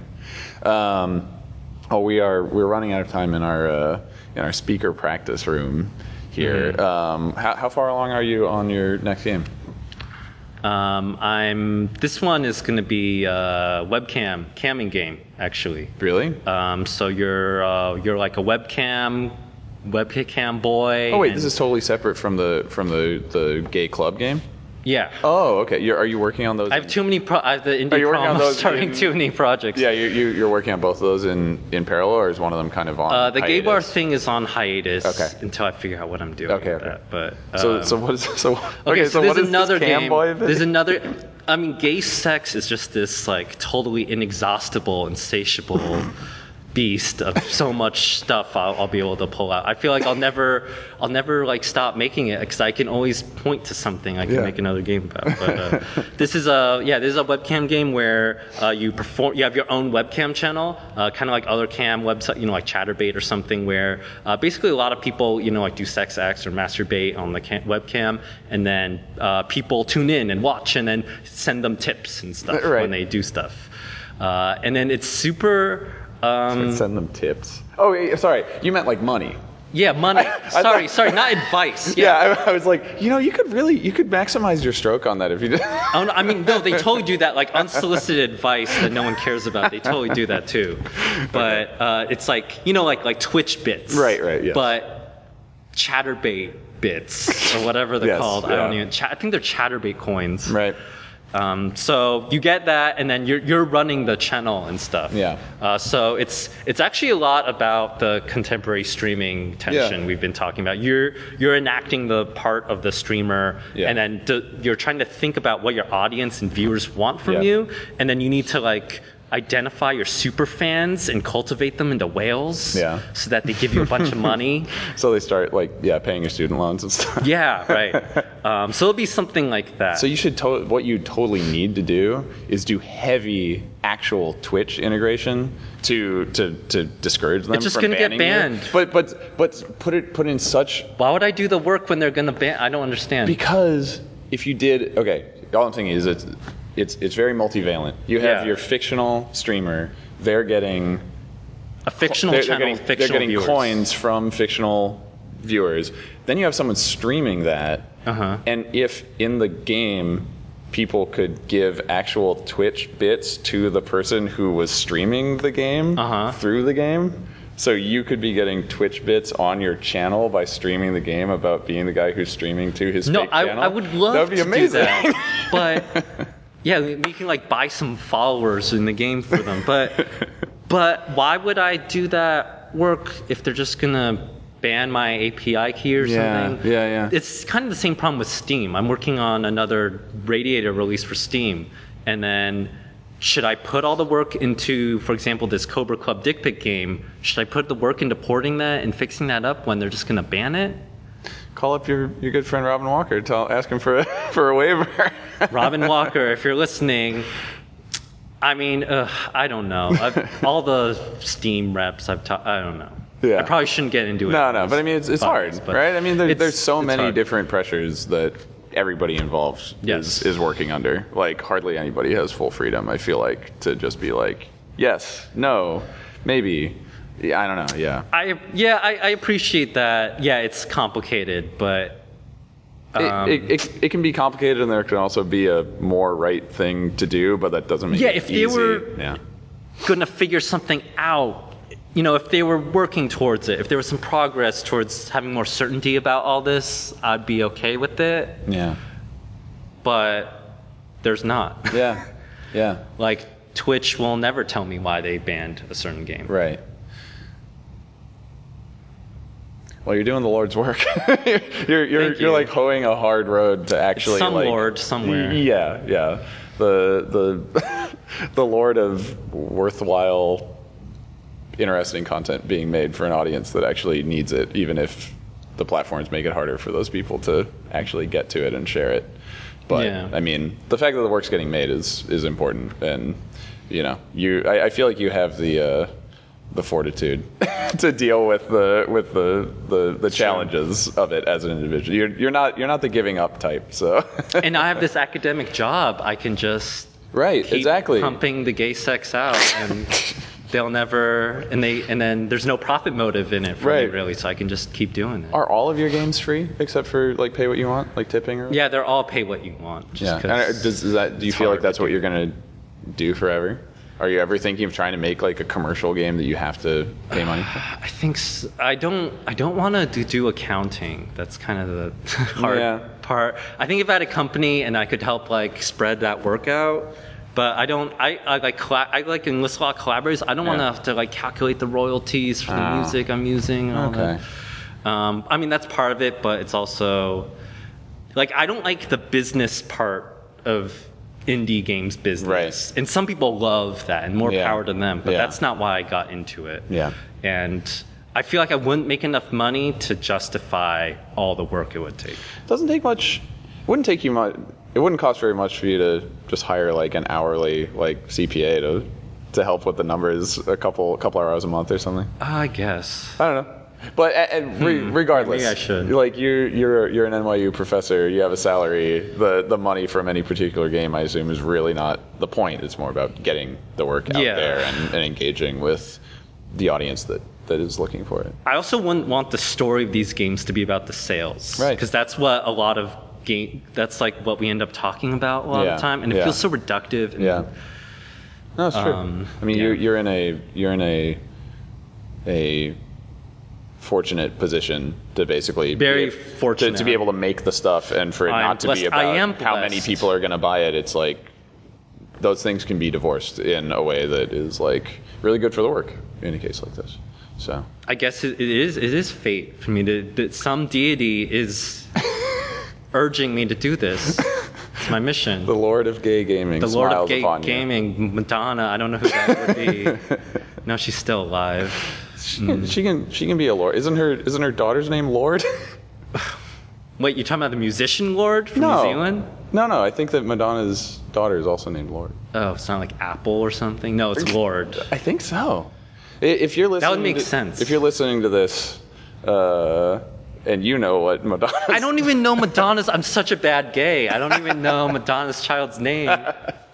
we'll Google it right Oh, after this. God. Thank you for your time today, Robert. It's been really super interesting talking about this stuff with you, and uh, hope you have a great rest of your GDC. Yeah, you too. Thanks for talking with me. Absolutely.